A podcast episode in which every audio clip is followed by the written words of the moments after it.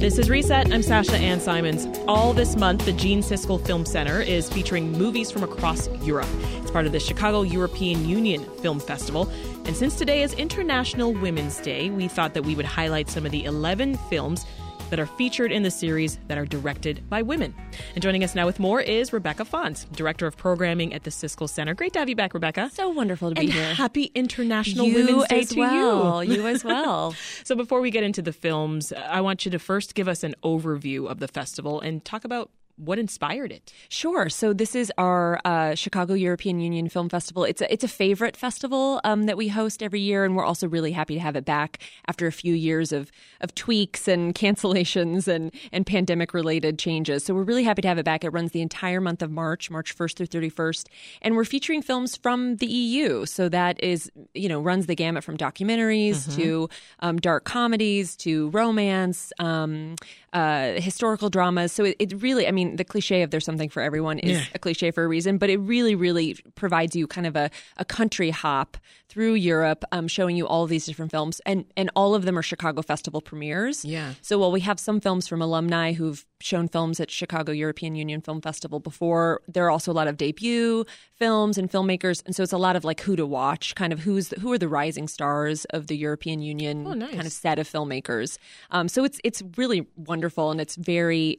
It's a varied festival. I love that you said country hop, right? And I'm already getting the visual of like literally hopping between Germany and, and Spain. No long haul flight required. Yeah, well, the European Union, I mean, it covers a variety of cultures, as we know. So would you say that it is then part of what is exciting to you about hosting this series? For sure. I mean, you know, I think a lot of us can probably name a French film or maybe a German film if we're hard pressed. But how about a film from Estonia or, you know, Finland? That gets a little bit more challenging. So I really love the challenge of programming this festival because it widens my view as well.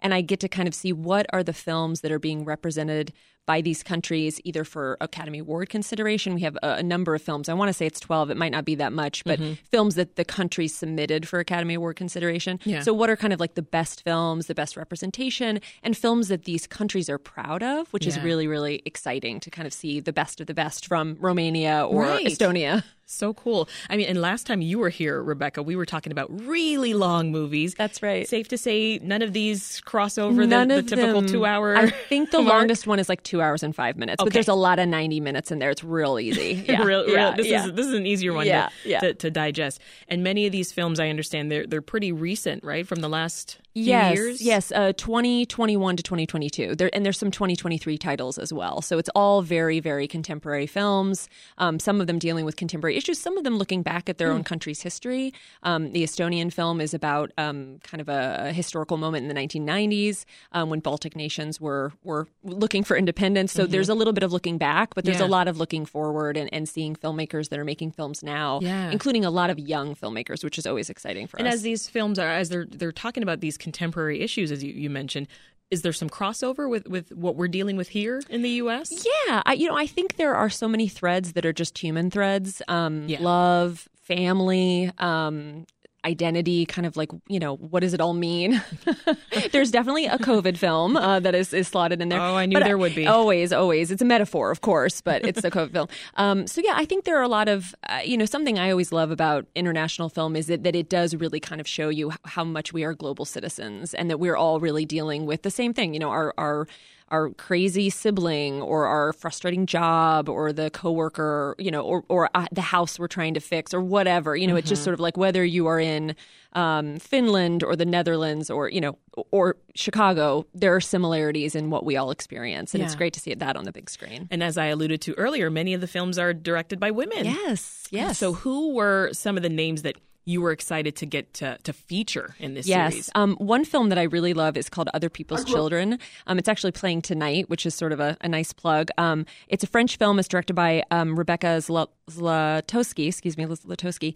And it's a beautiful film about a woman who's 40. I am also 40, so obviously this is one that I really connected with. And she is a teacher, and she has no kids, but she falls in love with a man who has a child and sort of becomes his child's sort of mother. daughter. Right. But then, of course, there is a mother, and it becomes quite complicated. Ooh, so talk about that universal dynamic story. Is so universal. Yeah, and it's beautiful, and it's French, and they drink wine, and it's, you know, all of those things. But it's a really, really wonderful story, very mature kind of drama about love, modern love. Yeah, mm-hmm. That's wonderful. Well, one film that I was particularly intrigued by, it was this film called Mützenbacher. This is by director Ruth Beckerman. Now, it's in German, but let's just go ahead and take a quick listen to one of the scenes.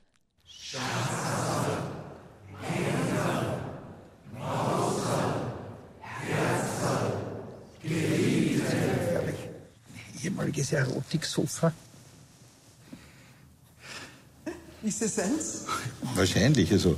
Wer stellt sich das daheim hin? Sie haben gleich die richtigen Assoziationen. Vielleicht, ja. Mal schauen. Ich glaube, es gibt kaum eine Frau, die heute herumläuft und sagt, ich habe einen Spaß auf einem Mann. So that was probably just a little bit of a shift for our listeners' ears. Very German, right? Yes. What is this movie about? What is Mützenbacher about? So Mützenbacher is directed by Ruth Beckerman. We've had her films at the EU Festival before, and it's actually a film directed by a woman about men, really.